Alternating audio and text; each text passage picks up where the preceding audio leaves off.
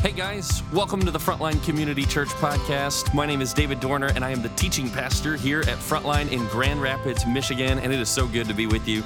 Our mission in this world is to see zero people unchanged by Jesus. So, whether you've been following Jesus for a lifetime or if your journey's just begun, we hope that this message will speak powerfully to your heart, that it will reveal something that God desires to cultivate in your life, and that you'll be drawn to the person of Jesus as a result. We hope these next few moments encourage you, challenge you, and inspire you to be who God has created you to be. We hope you enjoy it. Awesome. Well, we are in week number two of our series Estimates, a three week series talking about faith and finances. And uh, so, so today we're heading into what to me is the biggest reason, the biggest thing that stops us from moving toward God when it comes to our faith. Uh, when our boys were little, my wife and I would always think it was a really great idea to take them to the beach, like in an afternoon, and spend the day. And it sounds like a great idea, right? We have four young boys, and so this will be fun. They'll get a lot, you know, we'll have a lot of fun together, lots of energy. And nobody tells you how much work it's going to be to take four little kids to the beach if you've ever tried it. Just dragging all the stuff you need is, you know, enough. So I remember we would get to the beach and I would just want to like stretch out, you know, on like a, a chair and just sort of relax and enjoy the sun and the sound of the waves and all that kind of stuff. But my boys, all four of them, as soon as we would get there, it's like they would just run straight out in the water and they would go out past the little shallow area, past where that line of buoys is, out into the deep where they couldn't touch the, you know the ground. They couldn't touch underneath the water. And they just begin to like dunk each other into the water essentially trying to kill kill each other and, you know, not paying attention to any sort of like boats or jet skis that were all around. And so my wife, Carrie, would say to me, You can't rest. You have to get out there in the water. You have to pay attention. You have to watch them at all times. You can't let them out of your sight, which is not really what I went to the beach for. And so, what I did is I found an alternate path to controlling them. Here's what I did I went out in the water and I said, Boys, come here. I said, Hey, have you guys ever heard of Megalodon? Did you know they spotted Megalodon in this very lake? He actually ate a kid last week. And then I would say, But don't worry. He, he doesn't come up into this shallow part right here that you're allowed to stay in. In fact, see that line of buoys right there? That's why they put that there, so you'd know where Megalodon was. And so, as long as you stay right here, you're safe. Nothing's going to get you. But if you venture out beyond that line of buoys, you will surely be eaten by a large prehistoric shark. Now, I know what you're thinking. Aren't you a pastor? You know, isn't that technically lying to your kids? And I understand why you might be thinking that because the answer is yes. And it worked. It was beautiful. I could just go, uh, I could just lay out, I could enjoy the sand and the sun. I didn't have to watch them every second because all they wanted to do was go out in the deep, but now they were afraid, you see. And now they're going to stay right here. And they did. They stayed right in this little shallow area. the reason I tell you that is because that is exactly what the enemy is telling you and is telling me all the time. He, he whispers lies to us about our safety that will keep us in the shallow places of life when it comes to our faith. And we won't dare venture out. We won't dare, you know, explore out because we're so afraid of what might happen to us if we do. Like my boys, they just wanted to be out there in the deep, but now they were afraid. And oftentimes, you know, last week we talked about the motives of the heart. David did a great job talking about you know, like a sense of greed. And for some of us, maybe greed is a thing we deal with. But I think for far more of us, the reason we don't trust God and step out into faith is because we're afraid. We've believed a lie about our safety. And so here's the question I want to ask us as we head into the text this morning What is safety costing you? What is safety costing you? Because I guarantee safety is costing you something right now. When we overvalue safety in our lives, it costs us. For some of you watching online or here in this room, for some of you, it's costing you a sense of purpose and meaning in your life. Right? You're safe, you're comfortable, but you've got this nagging sense of what am I really put here on this earth to do? What's my purpose? Uh, for some of you, safety is costing you a deeper walk with Jesus. It's costing you intimacy with God. There's this sense that why is God so far away? I'm trying to, you know, follow him, but, but why do I not feel like God is involved in my life? And I would say specifically in the area when it comes to our finances, for, for many of us, safety and overvaluing safety and security is actually costing us a sense of joy. That there is joy when, when, we, when we trust God in faith and we, he, we see Him use us in generosity to bless other people. It's, it's an incredible thing. And, and so that's oftentimes what, what's going on in our lives. Um, I grew up in the home of a credit union organizer. My dad managed credit unions and, and consulted for credit unions. And I would tell you, both of my parents were really good with money. They, they managed money well, they were wise with their finances, and, and they, they modeled that for me. They modeled good things for me. But money was security in my home growing up. And uh, in fact, when I was 18 years old and I felt like God was calling me to go into ministry, I remember sitting down with my dad. I'm a first generation pastor. Nobody else in my family is a pastor. And I, I remember saying to my dad, Dad, I think I'm supposed to, you know, when I graduate high school, I'm supposed to go into Bible college and become a pastor. And I just, the, the thing he just kept saying, I remember he just kept saying, Brian, how will you make money? That was his biggest question.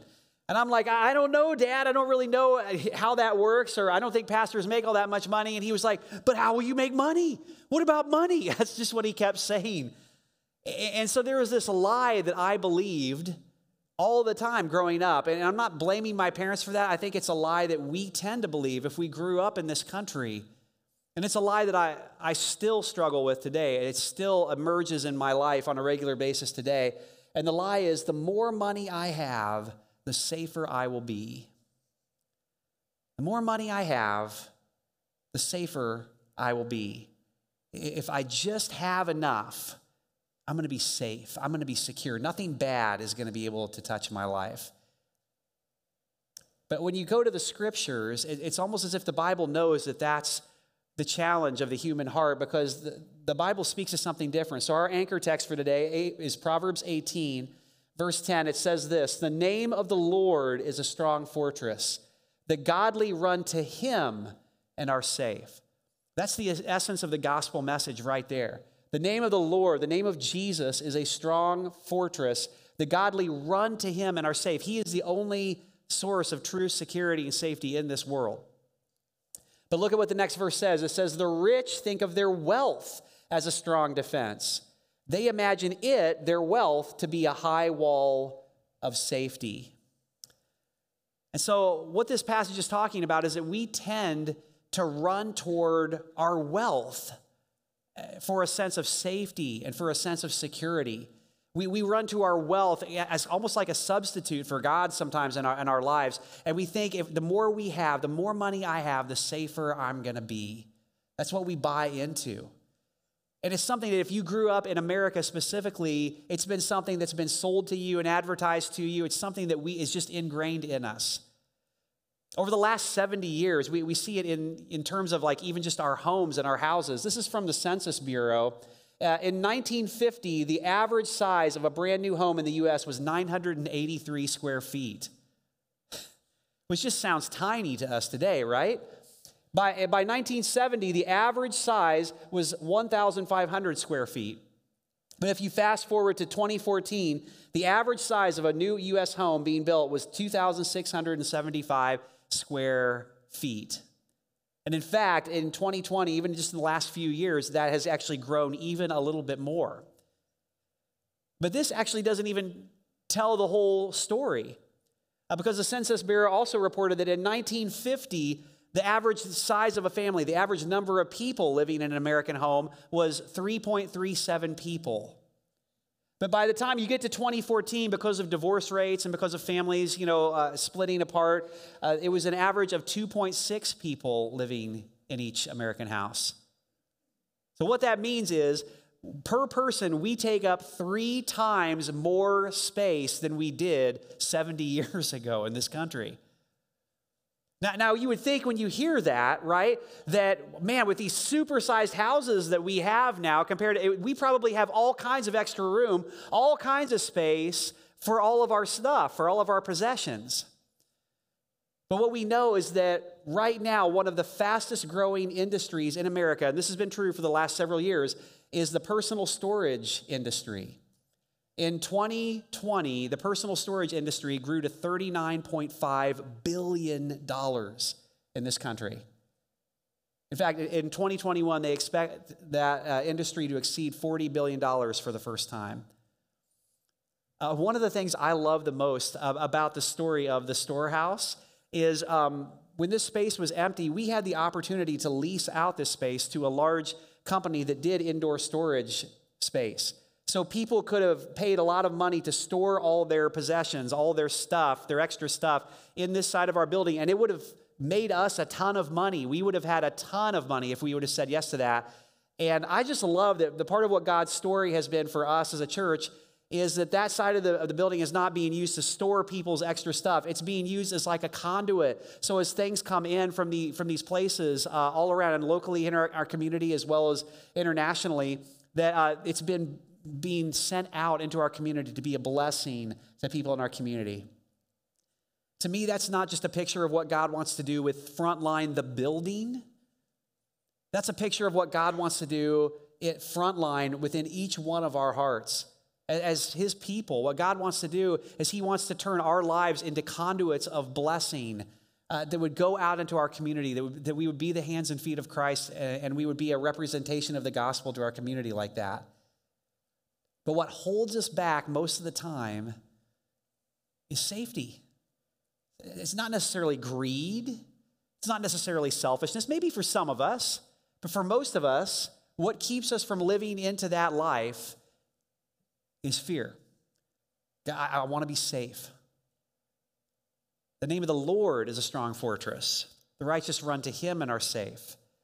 But the rich think of their wealth as a strong tower and a safe defense.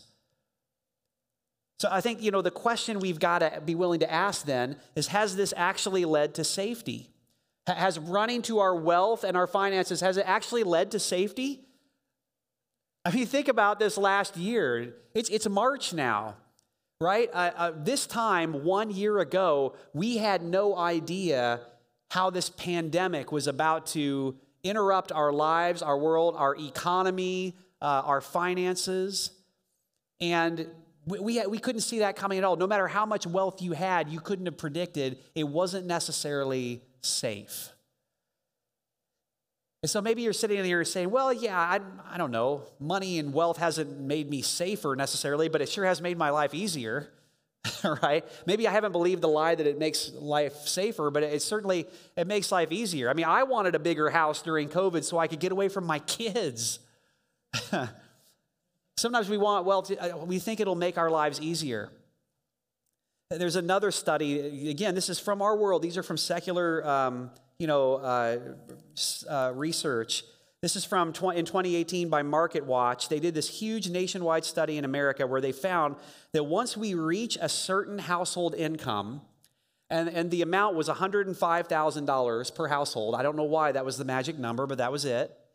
Uh, what they found was that more income past that amount, here's the quote, tended to be associated with reduced life satisfaction and a lower level of well being.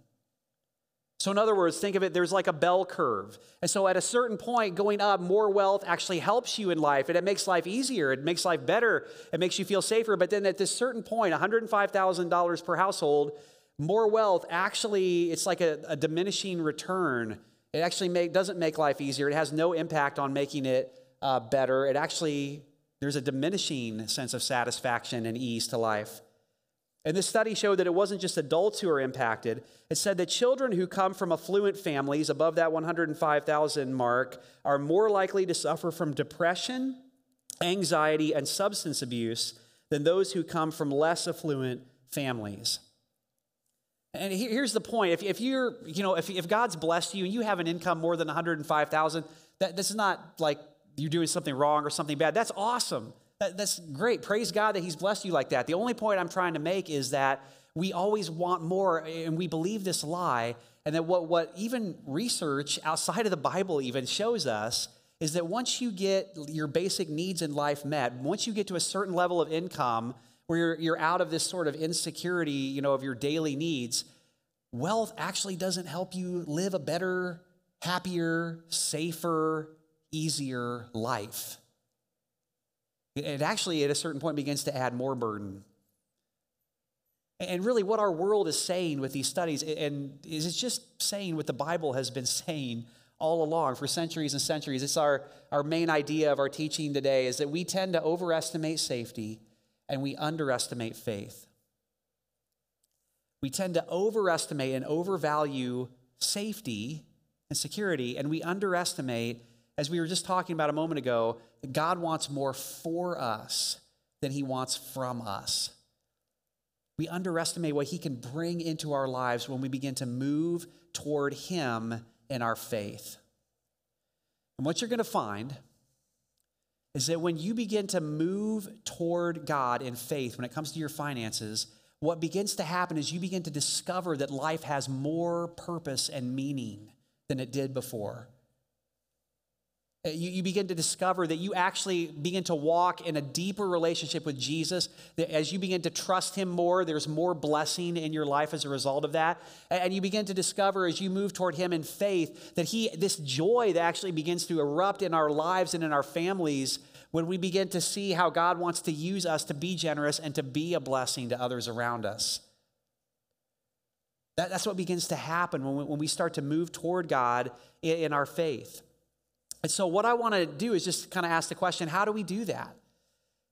How do we begin to move toward God in faith when, when it comes to the area of our finances? How do we begin to move away from running to our wealth for safety? And how do we begin to lean in and begin to run after God in the area of our finances? Uh, what we're going to do right now is we're going to go to the Gospels. We're going to listen in and to a conversation that Jesus has with his disciples. And what Jesus is going to do in this passage, he's going to teach a very powerful principle for how to move toward God in faith in our finances. And I I want to pass that principle on to you. So this is Mark 12, verse 41. This is where we are. It says this Jesus sat down opposite the place where the offerings were, where the offerings were put and watch the crowd putting their money into the temple treasury. So, so let me explain a little bit of what's happening here. Jesus is at the temple in Jerusalem. And what he's doing is he's at the temple, the spot is called the temple treasury. It was in the court of the women, and it's right as people, it's in a spot where people are passing through, through the different temple courts. And so it, at the temple treasury, there were these 13, they were like trumpet shaped containers. And these 13 containers uh, what would happen is people would go in and they would go out. They would take money and they would put money into these containers. And each one of these containers had a different inscription on it. One said wood. So, for the offerings, for the sacrifices, they had to burn lots and lots of wood to consume the sacrifices. Somebody had to pay for that wood. That wood had to come from somewhere. Another container would have said salt. In the Old Testament, it talks about how every offering was to be salted. So, some, somewhere that money had to come from, from that salt. And another one would have said incense. And then another one would have said something else. There were all these different necessities. So basically, these containers were for the operation and the upkeep of the temple. That's what they were for. So it's kind of like our offering boxes here at the door, or if, if you're watching online, kind of like the, the giving online button. So here's what Jesus does He walks over right to where people are walking in and out and putting their money in the temple treasury, and he just begins to watch. Seems a little awkward, doesn't it? And can you imagine if I just after the service walked out there by the door and just kind of watched you as you walked by? This is what he's doing, seriously. He's watching and he's watching what people are putting in the temple treasury. He's, he's observing this. Go ahead to the next part. It says, Many rich people threw in large amounts, but a poor widow came and put in two very small copper coins worth only a few cents in our money today. Calling his disciples to him, Jesus said, Truly I tell you, this poor widow has put more into the treasury than all the others. They all gave out of their wealth, but she, out of her poverty, put in everything, all she had to live on. Jesus gathers his disciples together because he, he wants to teach them this principle, this very powerful principle from this passage. And it's, it's what I want us to zero in on today. It's how we move toward God in the area of our finances. The question is how in the world were rich people giving less than the poor people, than this widow? And the answer is it had nothing to do with the amount that was being given, it had everything to do with the percentage. So, what God is after when it comes to his people's hearts, when he, when he comes to us as his people, what God is after is not equal gifts, but equal sacrifice. What, what he wants is not for every single one of us to, to give the same amount, but he wants all of us to be having an equal amount of sacrifice. Why? Because it's about faith. It's about how we move toward God in the area of our faith. And you only get there by sacrifice. Last week, we talked about how Jesus taught his disciples in the Sermon on the Mount. He said, Where your treasure is, there your heart will be also. In other words, God's after your heart, He's not after your money. But if you want to talk about our hearts and being completely surrendered to God in faith, we got to talk about your money. We got to. Because where your heart is, or where your treasure is, there your heart is also. So, so what God is after is for each of us to move toward Him in faith. And the goal is not to raise up funds. This, uh, you know, really, God's not after our money. He, the goal is to raise up our faith. Now, here's what a lot of people think about faith. I, I, we've We've talked about the, uh, this before and different kind of ideas, uh, different kind of messages. And here's oftentimes what I'll get after we do a sermon like this: is somebody will come up to me and th- here's what they think faith is. They think, "Okay, man, does that mean I'm supposed to just like sell all my possessions and move to Africa?"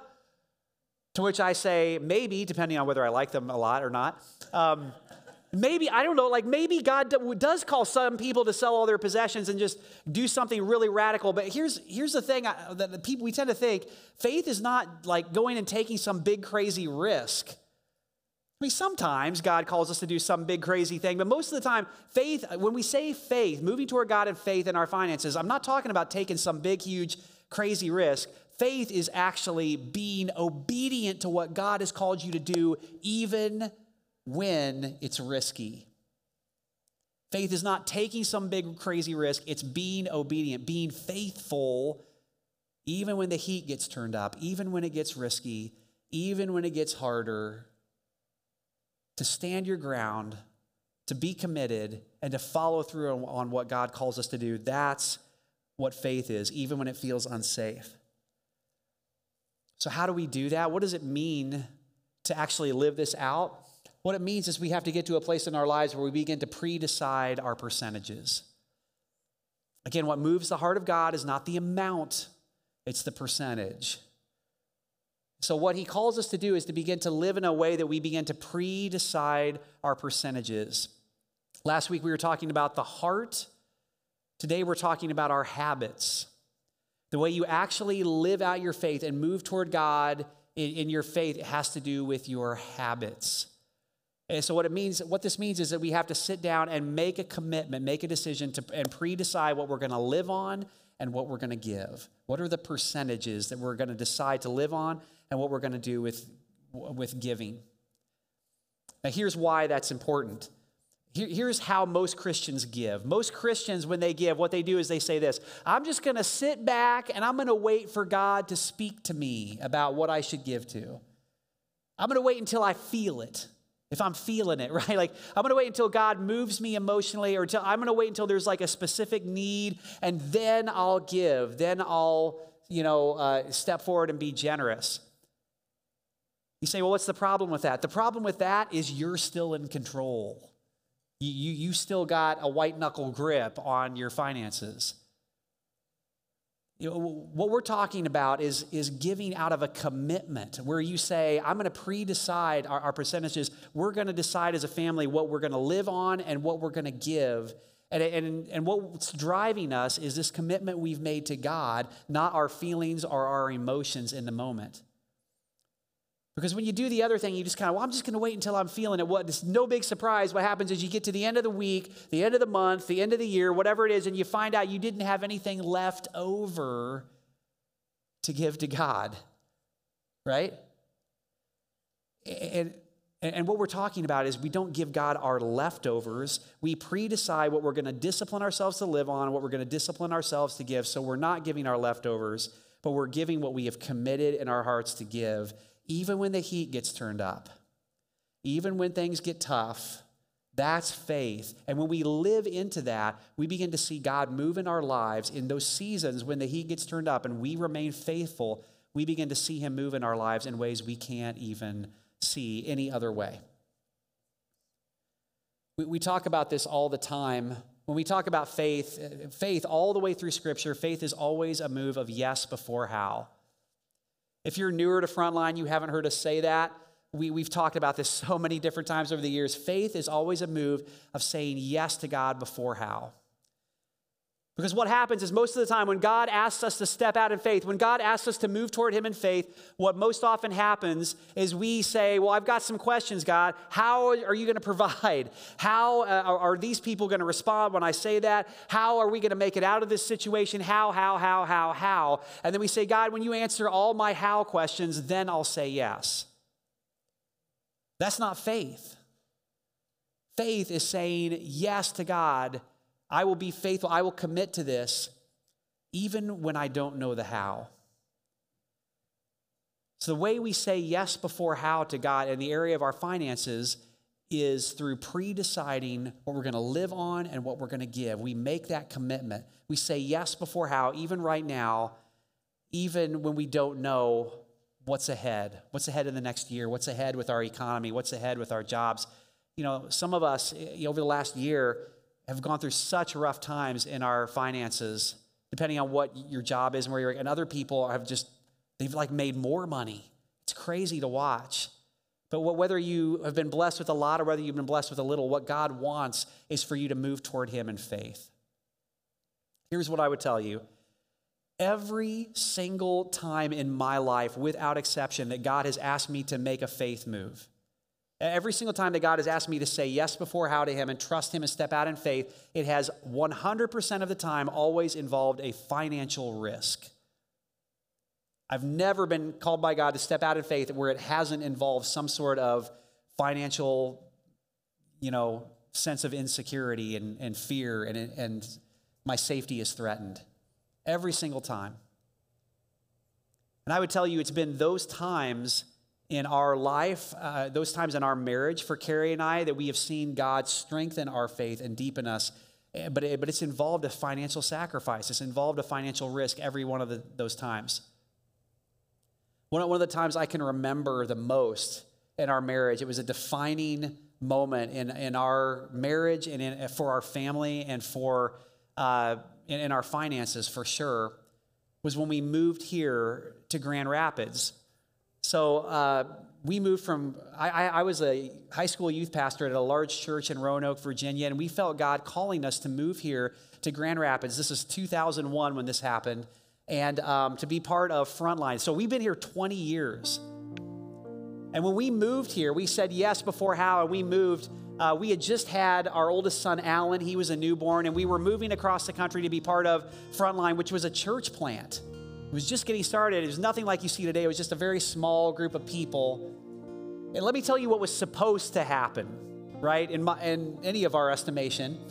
What was supposed to happen is that when we moved for, in 2001 here to Grand Rapids, uh, we, we owned our own home in Roanoke, Virginia. It was a beautiful home. We, we saved up some money and bought it when we were there. And our home was supposed to sell like that so that we could then buy a new house in Grand Rapids uh, Frontline was supposed to pay me more than my salary I had been making as a youth pastor. Right? That's why you move across the country, right? So because it's an upward move. And our standard of living was supposed to get better. That's what was supposed to happen. We had a baby now. Like we need to, you know, do better. Here's what did happen. We moved here right before 9/11 happened, and our house in Roanoke did not sell for almost a year for like 10, 11 months, we paid a full mortgage payment and we paid rent at York Creek Apartments where we were living, waking up to the smell of pot every morning from our neighbor, starting the day off well. We, we couldn't pay our bills. Uh, Frontline paid me less than I was making as a youth pastor in Roanoke from where the church was at that time. And when I got here, they told me they could only pay me for three months if something didn't dramatically change with the church. Our standard of living went down, not up. It's the poorest we've ever been. Literally, what we ate regularly was macaroni and cheese out of a box and tuna straight out of the can. That was my lunch. In fact, to this day, I, I still love like tuna straight out of the can. I can eat it because of that time in life. I just got used to, you know, you'd buy like that 35 cent of, you know, cent can of tuna and just would eat, we would just eat tuna straight out of the can. That was our lunch. We, we didn't have enough money every month. It was it added so much stress to our marriage, so much stress to our conversations because we didn't have enough to, to make uh, pay our bills every single month, and it was so stressful. But what something had happened when Carrie and I first got married. We had made this commitment to God. We had pre-decided uh, that we were going to tithe. And, and tithing, uh, we'll talk about this more later. Tithing is this biblical principle of returning to God the first 10% of your income.